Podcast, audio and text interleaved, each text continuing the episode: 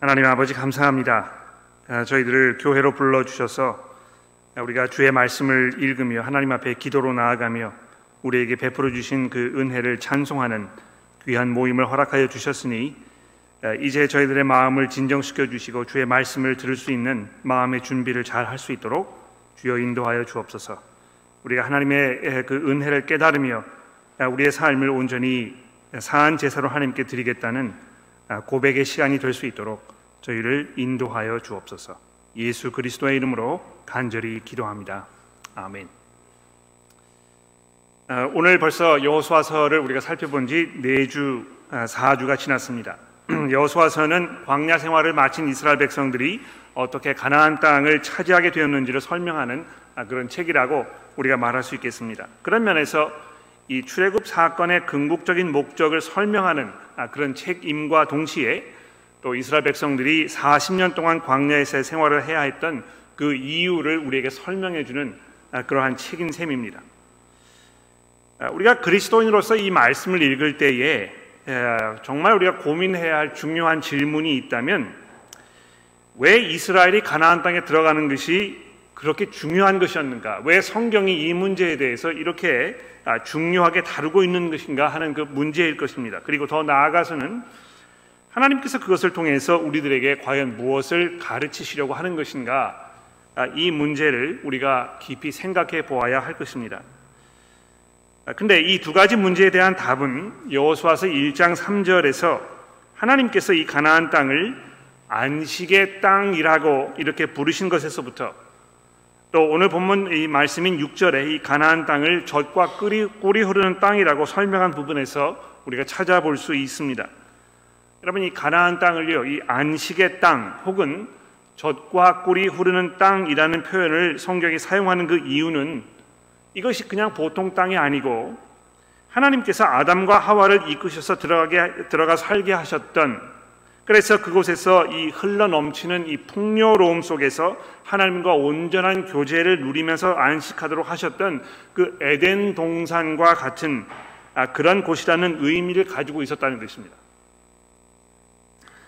아, 여러분 그 창세기 2장에 보시면 천지 창조를 마치신 하나님께서 일곱째 날에 안식하셨다고 이렇게 말하였고요. 아, 제가 화면에 이 창세기 2장 9절 말씀 보여드릴 텐데 여기 보시면 이렇게 이야기하지 않습니까? 여호와 하나님이 그 땅에서 보기에 아름답고 먹기에 좋은 나무가 나게 하시니 동산 가운데에는 생명나무와 선악을 알게 하는 나무도 있었더라. 강이 에단에서 흘러나와 동산을 적시고 거기서부터 갈라져 내 근원이 되었으니 자 이렇게 설명을 하면서 이 에덴 동산이 생명이 넘치는 그 풍성함이 있는 이러한 곳이었음을 우리에게 설명하고 있습니다. 근데 여러분 어떻게 되었습니까? 아담과 하와가 하나님을 신뢰하지 아니하였고 하나님께 반역함으로 인해서 그 안식의 땅에서 쫓겨나게 된 것입니다. 그 후로 이 세상에서 우리 인간들의 삶은 어떻게 되었습니까? 하나님의 저주 아래 땀과 눈물로 갈등과 고통과 죽음으로 얼룩진 그래서 참 안식을 찾을 수가 없고 온전히 누릴 수 없는 그러한 삶으로 전락해 버린 것입니다. 얼마나 삶이 고통스럽습니까, 여러분? 우리가 원치 않는 일들이 계속해서 벌어지고 또 그것을 우리의 힘으로 감당하기 어려운 이런 그 고통스러운 일들이 우리의 삶을 애워싸고 있는 것입니다. 이 창세기 3장의 사건은요. 그래서 이 세상에서의 삶이 어딘가 부족하게 공허하게 느껴지는 이런 현실을 우리에게 적나라하게 보여줍니다. 이 무거운 짐이 우리의 어깨를 짓누르고 있는 것과 같은 이 중압감 속에서 우리가 어디에서 이 쉴 곳을 찾을 것인가, 우리가 참 안식을 찾을 것인가, 이런 질문을 던지게 되지 않겠습니까? 근데 이 성경이 이런 비, 비참한 인간의 삶에 대하여 아주 명쾌한 답을 던져주고 있는 것이죠. 예, 마태복음 11장에 예수님께서 뭐라고 말씀하셨습니까? 수고하고 무거운 짐진 자들아 다 내게로 오라. 내가 너희를 편히 쉬게 할 것이다. 그래서 이 성경의 궁극적인 메시지는요, 이 바로 예수 그리스도 안에 우리가 참 안식을 누릴 수 있다는 그 약속인 것입니다. 하나님께서 우리들이 이 최종적인 메시지를 이해할 수 있도록 하시기 위해서 구약의 모든 성경의 내용들을 아, 사용하셔서 이 그리스도를 바라보게 하고 또 그리스도를 소망하게 하고 그분께 믿음으로 나아가도록 우리를 가르쳐 주고 있는데 이 여호수아서도 예외가 아닌 것입니다. 애굽에서 억압을 당하며 노예로 살던 이 비참한 그런 삶, 광야에서 정처 없이 방황하며 떠돌던 이 유목민의 삶을 뒤로하고 참 안식을 누릴 수 있는 그 약속의 땅을 향해서 가는 그 이스라엘과 또 그들을 인도하시는 하나님의 모습에서 우리는 장차 우리들이 예수 안에서 누리게 될 그 영원한 안식을 바라보아야 할 것입니다. 그래서 아, 우리가 아, 이제 이 여수아서를 계속 읽어 나아가면서 야 정말 우리가 그리스도를 의지하고 그분을 바라보고 그분 안에 있는 이 참 안식에 대한 약속 속에서 우리가 인내하며 살아가야 되겠다 하는 그런 그 결의가 우리 마음속에 불일듯이 일어나야 할 것이라고 생각하면서 오늘 본문의 말씀을 우리가 좀 살펴보도록 하겠습니다. 아, 여러분 오늘 그 본문 말씀을 살펴보기 이전에 우리가 이해해야 할 굉장히 중요한 사실 한 가지가 있는데요. 이 이스라엘 백성들이 가나안 땅을 차지하는 것은 따놓은 당상이라는 것입니다. foregone conclusion. 하나님께서는 오래전에 이스라엘 조상 아브라함에게 이 후손들이 그 땅을 차지하게 될 것이라고 이렇게 약속하셨고요. 그래서 그 땅에서 안식하게 될 사실에 대하여 여호수아서 1장 2절과 4절에서 이렇게 시작하고 있습니다. 화면에 보십시오. 내종 모세가 죽었으니 너는 이 모든 백성과 더불어 일어나 이 요단을 건너 내가 그들 곧 이스라엘 자손들에게 주는 그 땅으로 가라. 내가 모세에게 말한 바와 같이 너희 발바닥으로 밟는 모든 것은 내가 모든 너에게 주었노니 곧 광야와 이 레바논부터 큰 강 곧 유브라덴 강까지 해 족속의 땅과 또 해지는 쪽 대해까지 너희 영토가 될 것이다. 하나님께서 분명하게 약속하신 것입니다. 내가 이 땅을 분명히 너희에게 줄 것이라고. 여기 어떤 그 조건이 붙어 있지 않은 것이죠. 그렇죠? 너희가 이렇게 저렇게 하면 그것에 대한 대가나 보상으로 내가 너희들에게 이 가나안 땅을 주겠다 하나님 이렇게 말씀하지 아니하시고 이 땅을 너희에게 줄 것이라고 이미 모세에게 약속하였으니 그 약속한 대로 너희가 이 땅을 차지하게 될 것이라고 하나님께서 말씀하고 계시는 것입니다. 여러분 기억나십니까? 이 이스라엘을 그 이스라엘의 그 파견된 정탐꾼들이 아, 여리고성에 들어갔을 때 이 기생 라합도 이 사실을 잘 알고 있었고 그래서 여호수아서 2장에 보십시오. 이렇게 고백하지 않았습니까? 화면에 보십시오. 여호와께서 이 땅을 너희에게 주신 줄을 내가 아노라. 우리가 너희를 심히 두려워하고 이 땅 주민들이 다 너희 앞에서 간담이 농나니 이는 너희가 애굽에서 나올 때에 여호와께서 너희 앞에서 홍해 물을 마르게 한 일과 너희가 요단 저쪽에 있는 아모리 사람 두 왕 시혼과 오게게 한 일 곧 그들을 전멸시킨 일을 우리가 들어 알고 있음이니라. 여러분 우리가 이 본문 말씀을 접근할 때요. 이 모든 이런 기본적인 전제를 염두에 두고 우리가 접근해야 할 것입니다. 이 땅이 이미 하나님께서 그 약속에 의해서 이스라엘 백성들에게 주어진 그 땅이라고 하나님의 그 강권적인 은혜로 인하여 이 가나안 땅을 기업으로 받게 된 예정된 자들이 이스라엘 백성들이라는 이 기본적인 그 이, 이 울타리를 우리가 벗어나지 말아야 할 것입니다. 자, 이것을 염두에 두면서 오늘 우리 본문 말씀을 자세히 들여다보도록 하겠습니다. 여러분이 보시면 오늘 본문 말씀이 다소 황당한 방법으로 이 상황이 전개되고 있습니다.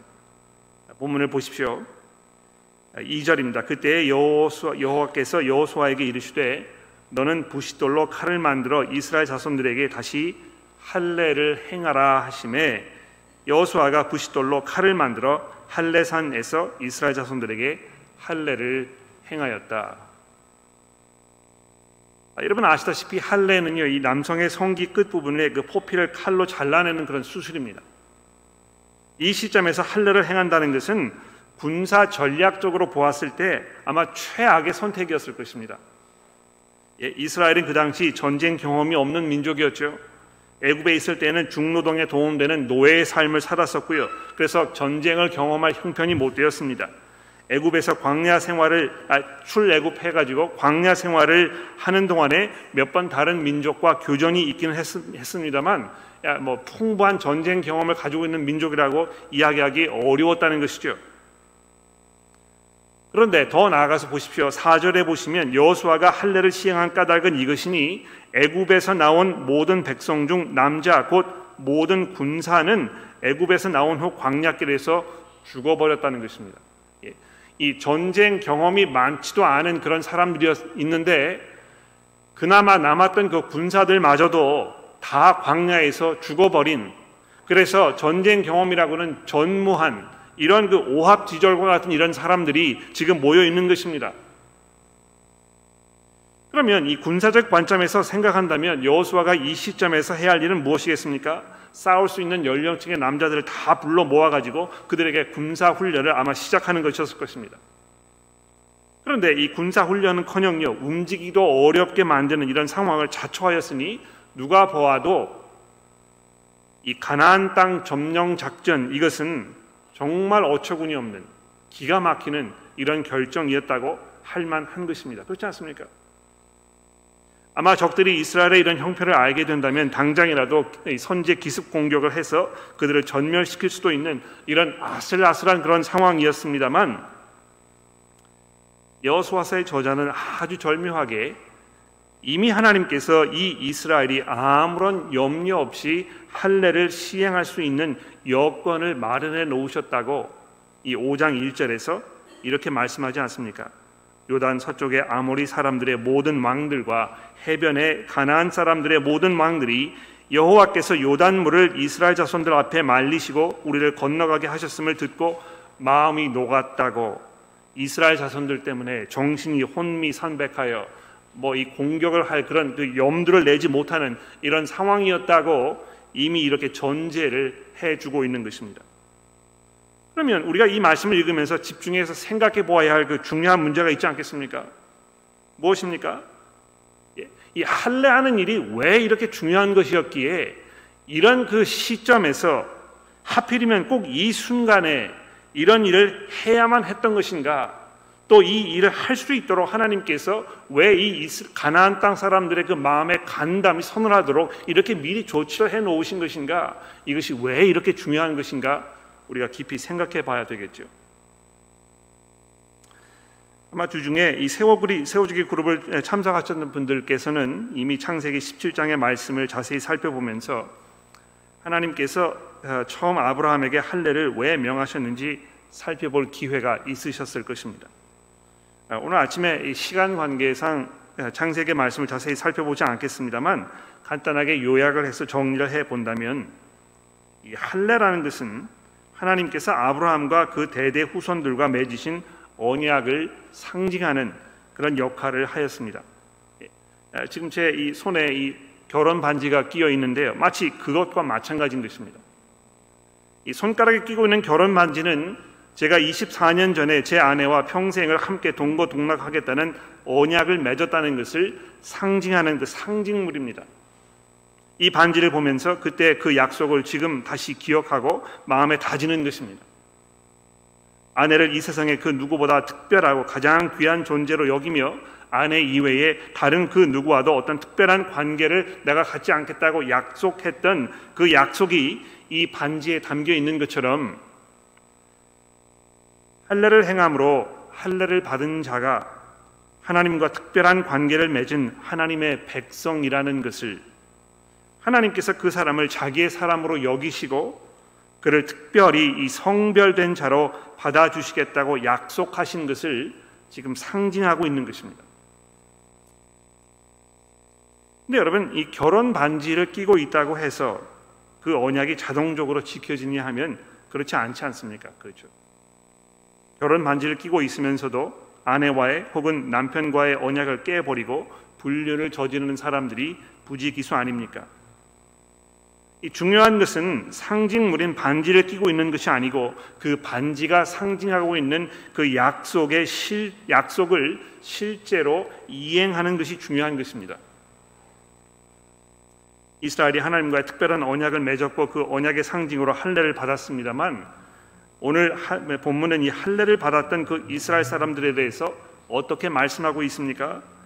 6절에 보십시오. 이스라엘 자손들이 여호와의 음성을 청종하지 아니하므로 여호와께서 그들에게 대하여 맹세하사 그들의 조상들에게 맹세하여 우리에게 주시리라고 하셨던 그 땅 곧 젖과 꿀이 흐르는 그 땅을 그들이 보지 못하게 하리라 하심에 애굽에서 나온 족속 군사 아, 곧 군사들이 다 멸절하기까지 40년 동안을 광야에서 헤매였더니 여러분 이 광야에서 40년의 세월을 보내며 죽어 같은 이 사람들은요 출애굽하기 이전에 이미 할례를 받았던 사람들입니다. 외형적인 그 상징을 몸에 지니고 있었던 것입니다. 그러나 이 외형적인 상징이 중요한 것이 아니고요. 그 표시가 의미하는 그 언약 자체가 중요했다는 것입니다. 할례를 받은 사람은 마치 아내가 남편에게 서약하듯이 내가 다른 모든 신들을 다 저버리고 오직 여호와 하나님만을 섬기며 하나님의 말씀에 내가 순종하며 살아가겠다고 약속함으로 하나님과 이 계약 관계를 맺게 되는 것입니다. 그리고 그 언약 관계가 유지되는 유일한 길은 그 언약 관계가 명시하고 있는 그, 그 조건에 부합하게 살아가는 것입니다. 그러나 애굽에서 탈출하여 나온 그 세대 사람들은 하나님과의 그 언약을 하였음에도 불구하고 하나님의 음성을 청종하지 않았다고 6절이 말씀하고 있지 않습니까? 그 대가로 그들은 약속의 땅에 들어가지 못했을 뿐만 아니라 광야에서 죽음을 당하는 비참한 최후를 맞게 되었던 것입니다. 근데 여러분 보십시오. 그 세대가 모두 사라진 후에 그 뒤를 잇는 새로운 세대가 요단강을 막 건넌 후에 가나안 땅을 차지하기 바로 직전에 할례를 받았다는 것. 이것은 이제 하나님께서 그 약속을 아직도 기억하시면서 이 새로운 시작을 하시겠다는 것을 아, 준비하셨다는 걸 우리에게 보여주는 것입니다. 그렇지 않습니까? 과거 하나님의 음성을 청조하지 않았던 사람들이 약속의 땅에 들어가 하나님께서 주시는 온전한 약속을 누리기에는 합당치 않은 그런 사람들이었다는 것입니다. 하나님께서 마련해 놓으신 그곳에 들어가서 하나님께서 말씀하시는 대로 살지 않으면 그 삶이 결코 안식을 누리는 삶이 될 수 없다는 것을 우리가 분명히 이해해야 할 것입니다. 그래서 그 새로운 땅에 새로이 시작되는 참 안식의 시대는 하나님과의 언약을 새로이 갱신한 사람들, 그 언약을 믿음으로, 즉 순종으로 의지하며 살겠다고 분명히 다짐하는 이런 사람들과 함께 시작되는 것이 당연합니다. 오늘 본문의 이 할례는 그러한 의지의 표현이요, 이 언약을 다짐하기 위해서 갖는 굉장히 중요한 중요한 그런 사건이라고 얘기할 수 있겠습니다. 여러분 그래서 이 할례는요 시술을 통해서 외적 표를 몸에 지니게 되는 그 의식으로 끝나는 것이 아니고 그 할례를 받은 그 사람이 마음의 변화를 받아서 하나님과의 관계를 믿음으로 고백하며 진정으로 하나님을 섬기겠다는 이 내적인 변화를 수반해야 했던 것입니다.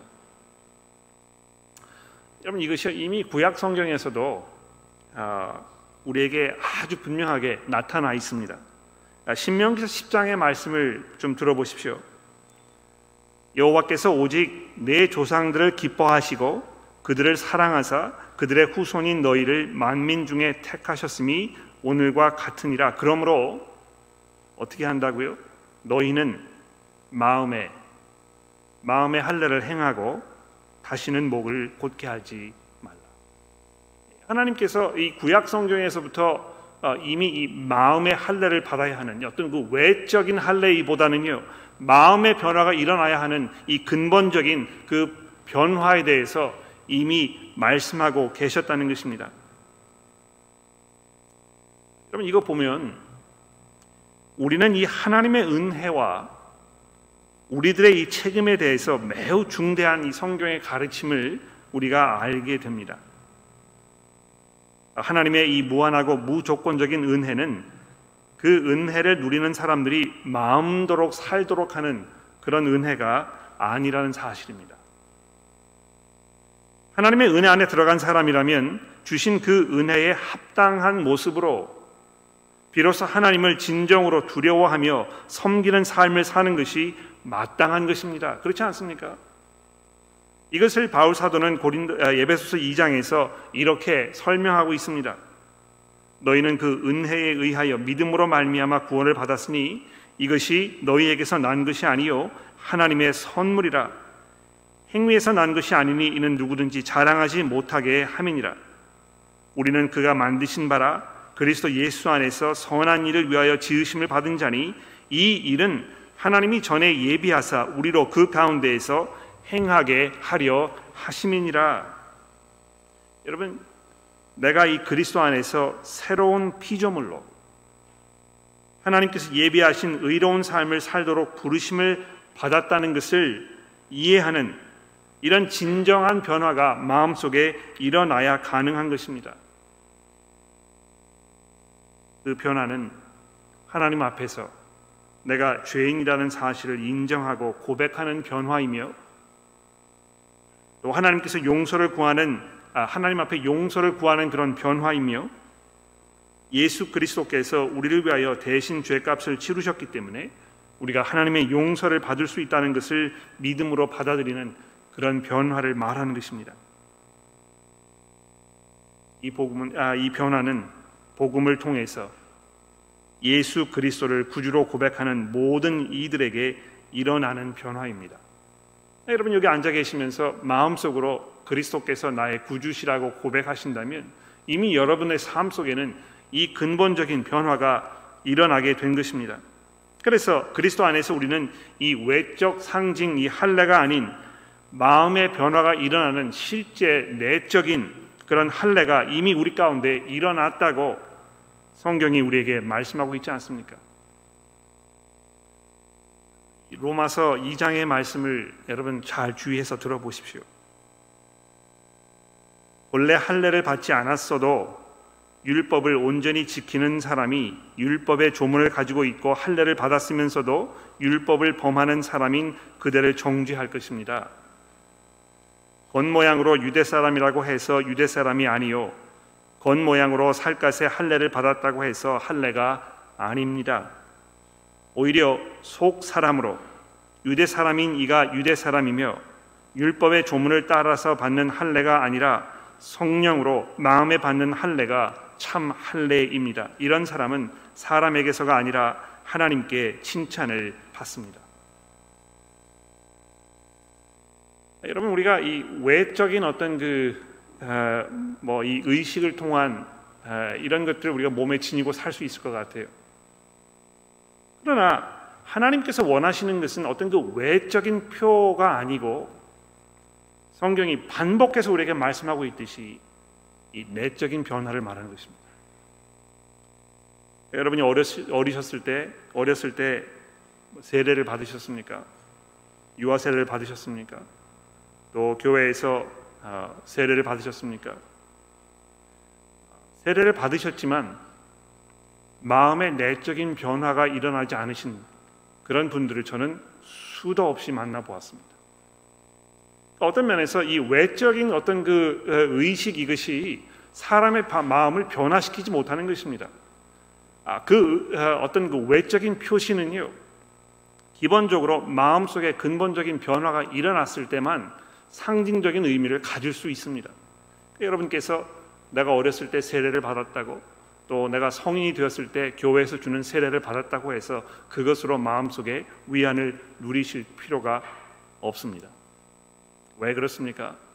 진정한 세례는 성령을 통하여 마음속에 일어난 이 참 할례이기 때문에 그런 것입니다. 그리스도를 구주로 고백하고 계십니까? 내가 죄인임을 고백하며 그리스도 안에서 이 죄가 용서받았다는 것을 이해하며 그래서 그리스도 안에 이 소망 중에 살아가고 계십니까? 그것으로 충분한 것입니다. 자, 이렇듯 이 시점에서 하나님께서 이스라엘 백성들에게 할례를 하라고 명하셨던 것은 이토록 새로운 시작이 이제 눈앞에 다가왔음을 아, 이 의미하는 것인데요. 거기에 더, 더 나아가서 오늘 본문 말씀해 보십시오. 구절에 보시면 하나님께서 이, 이 사건을 통하여 애굽의 수치가 떠나가게 되었다고 오늘 구절 말씀에 얘기합니다. 여호수아 아, 여호와께서 여호수아에게 이르시되 내가 오늘 애굽의 수치를 너희에게서 떠나가게 하였다 하였으므로 그곳 이름을 오늘까지 길갈이라 하느니라. 여러분 이스라엘 백성들이 광야에서 40년 동안 살면서 얼마나 하나님의 이름을 욕되게 하였습니까? 애굽에 있던 사람들이 그런 이 이스라엘 백성들의 형편없는 모습을 보면서 하나님의 이름을 조롱하였을 것입니다. 이스라엘 백성들을 조롱하였을 것입니다. 그런데 그 과거에 부족했던 그들의 모든 모습들이 이제 다 정리가 되고 가나안 땅에 들어가서 새로운 삶을 시작하면서 다시 한번 하나님과의 관계를 갱신하고 헌신을 다짐하는 이런 이 이스라엘 백성들의 모습을 보면서 하나님께서 내가 이제 애굽의 수치를 다 아, 거두어 가겠다고 이렇게 말씀하셨다는 것입니다. 뿐만 아니죠. 10절에 보십시오. 아, 이스라엘 자손들이 길갈에 진을 치면서 그달 14일 저녁에 여리고 평지에서 유월절을 지켰다 얘기합니다. 아, 여러분 그 어, 광야에서 생활하는 동안에 아마 매해 이그 유월절을 지켰겠죠. 여기 그달 그달 14일이라는 것은 그 출애굽기서에서 이스라엘 백성들이 출애굽했던 그 날, 즉 첫 번으로 유월절을 지켰던 그 날을 말하는 것인데 지난 40년 동안 이것을 수도 없이 해 반복해 왔을 것입니다만 특히 이 유월절이 중요한 의미는 무엇이었습니까? 이들이 이제 가나안 땅에 들어가서 여리고 평지에서 유월절을 지켰다는 이 표현이 굉장히 중요한 의미를 가지고 있을 것입니다.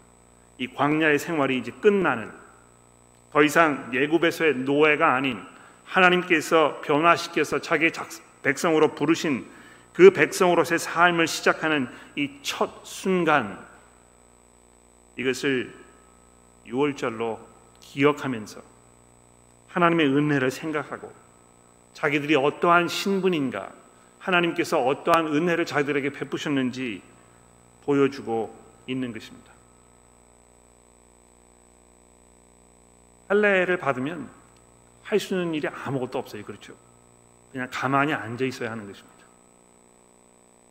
아마 분주한 마음으로 야 이건 이제 어떻게 이 진영을 짜고 무슨 전략을 펴서 어떻게 가나안 땅에 쳐들어가서 여리고성을 점령할 것인가 이런 많은 생각들이 머릿속을 돌아갔었겠지요. 그러나 그 순간 하나님께서 모든 것을 다 정지시키시고 하나님과의 관계를 생각하도록 하나님의 은혜를 기억하도록 다시 한번 하나님과 이 헌신을 다짐하도록 하나님께서 이스라엘 백성들을 이끌고 계십니다. 이것이 전적으로 하나님의 은혜가 아니면 이루어질 수 없다는 사실. 하나님께서 이들을 자기의 백성으로 삼으셔서 그들의 이그 팔을 이끄셔서 자기의 품 안으로 안으셨다는 것을 기억하도록 하나님께서 알고 계신다는 것입니다. 오늘 본문 말씀이 그런 면에서 얼마나 희망적인 말씀으로 맺고 있는지 보십시오. 11절입니다.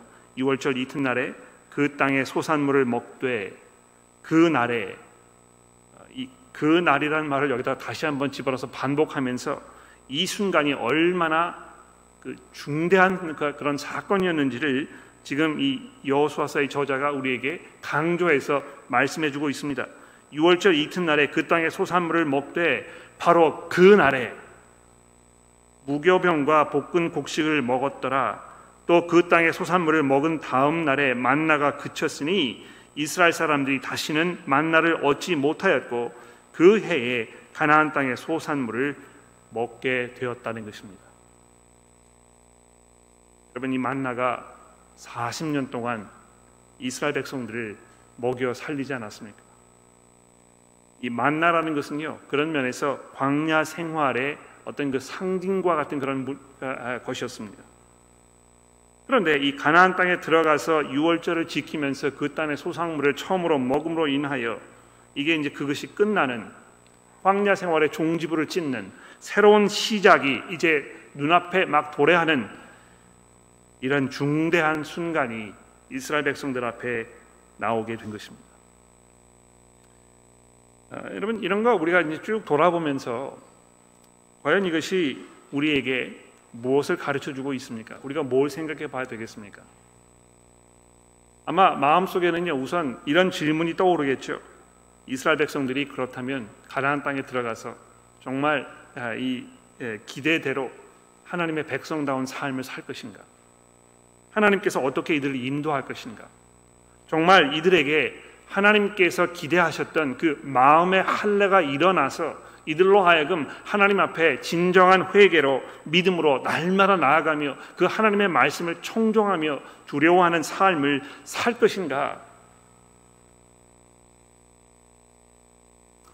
아마 예, 우리가 잘 알고 있지 않습니까? 이들이 그렇게 하지 않았다는 것이죠. 성경의 모든 나머지 부분들이 이들의 이런 그 패역한 삶의 모습에 대하여 우리에게 가르쳐 주고 있는데요. 그것을 우리가 읽으면서 마음속에 한편으로는 기가 막히고 안타깝고 이들이 왜 이렇게 어리석을까? 왜 이런 삶을 계속해서 반복하는 것일까? 이런 그 질문을 우리가 하게 됩니다만 그 사건들을 우리가 쭉 읽어보면서 거기에 우리의 삶을 비추어 보고 우리가 과연 지금 하나님의 말씀에 어떤 자세로 살고 있는가를 돌아보게 되는 그런 이 각성의 기회가 되는 것 아니겠습니까? 우리가 이스라엘 백성들의 이 나약하고 형편없는 모습을 아, 불쌍스럽게 생각하는 것 좋, 습니다만 이 말씀이 기록되고 우리가 이것을 매 주마다 읽게 되는 그 이유는 이스라엘 백성들의 그러한 모습을 보면서 우리가 과연 하나님의 이 말씀 앞에 어떤 자세로 서 있는가를 깊이 생각해 보는 기회가 주어져야 할 것입니다.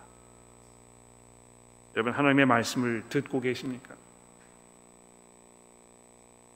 하나님을 향한 믿음이 하나님을 향한 두려움으로 그분을 향한 믿음으로 내가 내 삶을 그분을 향한 순종의 모습으로 어, 드러내야 되겠다고 여러분 다짐하시면서 살고 있습니까? 우리는 예수 그리스도 안에서 이미 새로운 시작을 한 이들입니다.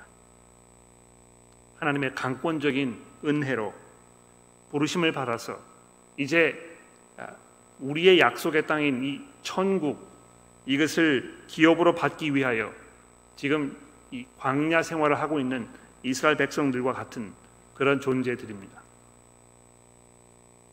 이 새로운 시작을 그리스도 안에서 한 우리들에게 무엇이 요구되고 있습니까?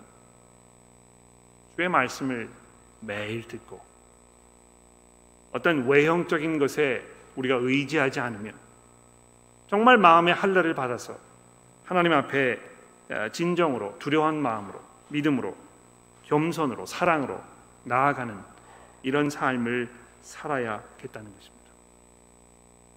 하나님께서 어, 우리를 이렇게 어, 사랑으로 은혜로 부르셨다면 우리가 그 부르심에 합당한 모습으로 살아가는 것이 우리의 책임이요, 우리의 역할이요, 우리의 특권일 것입니다. 사랑하는 형제자매 여러분, 우리가 교회로 모였을 때 우리가 이 서로를 돌아보면서 정말 우리가 주 앞에 믿음으로 그 말씀 앞에 겸손으로 순종으로 살고 있는지 서로 돌아보고 격려하며 그렇게 할 수 있도록 위해서 기도해주고 도닥거려주고 이끌어주고 인도하는 그런 믿음의 교제가 우리 가운데 있어야 할 것입니다. 기도하겠습니다.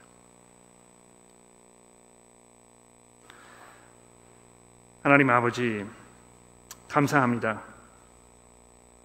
아, 저희들이 죄 가운데 살고 있었을 때에 우리를 그 가운데 그냥 내버려 두지 아니하시고 하나님의 강권적인 은혜 가운데에서 주의 백성으로 부르시고 삼아 주셨으니 하나님 그 은혜를 우리가 기억하며 살게 하시고 아, 그 안에서 우리에게 이미 예정된 하늘의 기업을 소망하며 살아갈 수 있도록 도와주옵소서. 하나님 이, 사, 이 세상에서의 삶이 많은 유혹을 우리에게 던져줍니다. 또 우리 가운데 아직도 남아 있는 죄의 잔재들이 우리의 마음을 혼미하게 하고 우리의 정신을 어지럽게 하는 것을 고백합니다.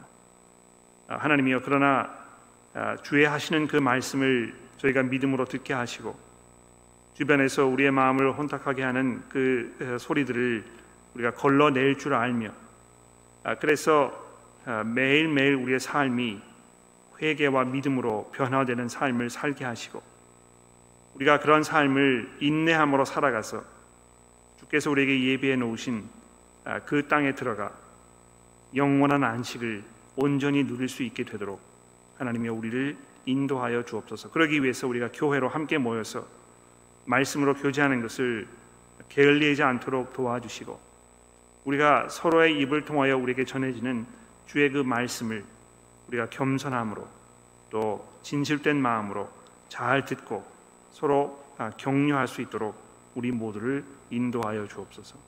우리의 구주이신 예수 그리스도의 이름으로 간절히 기도합니다.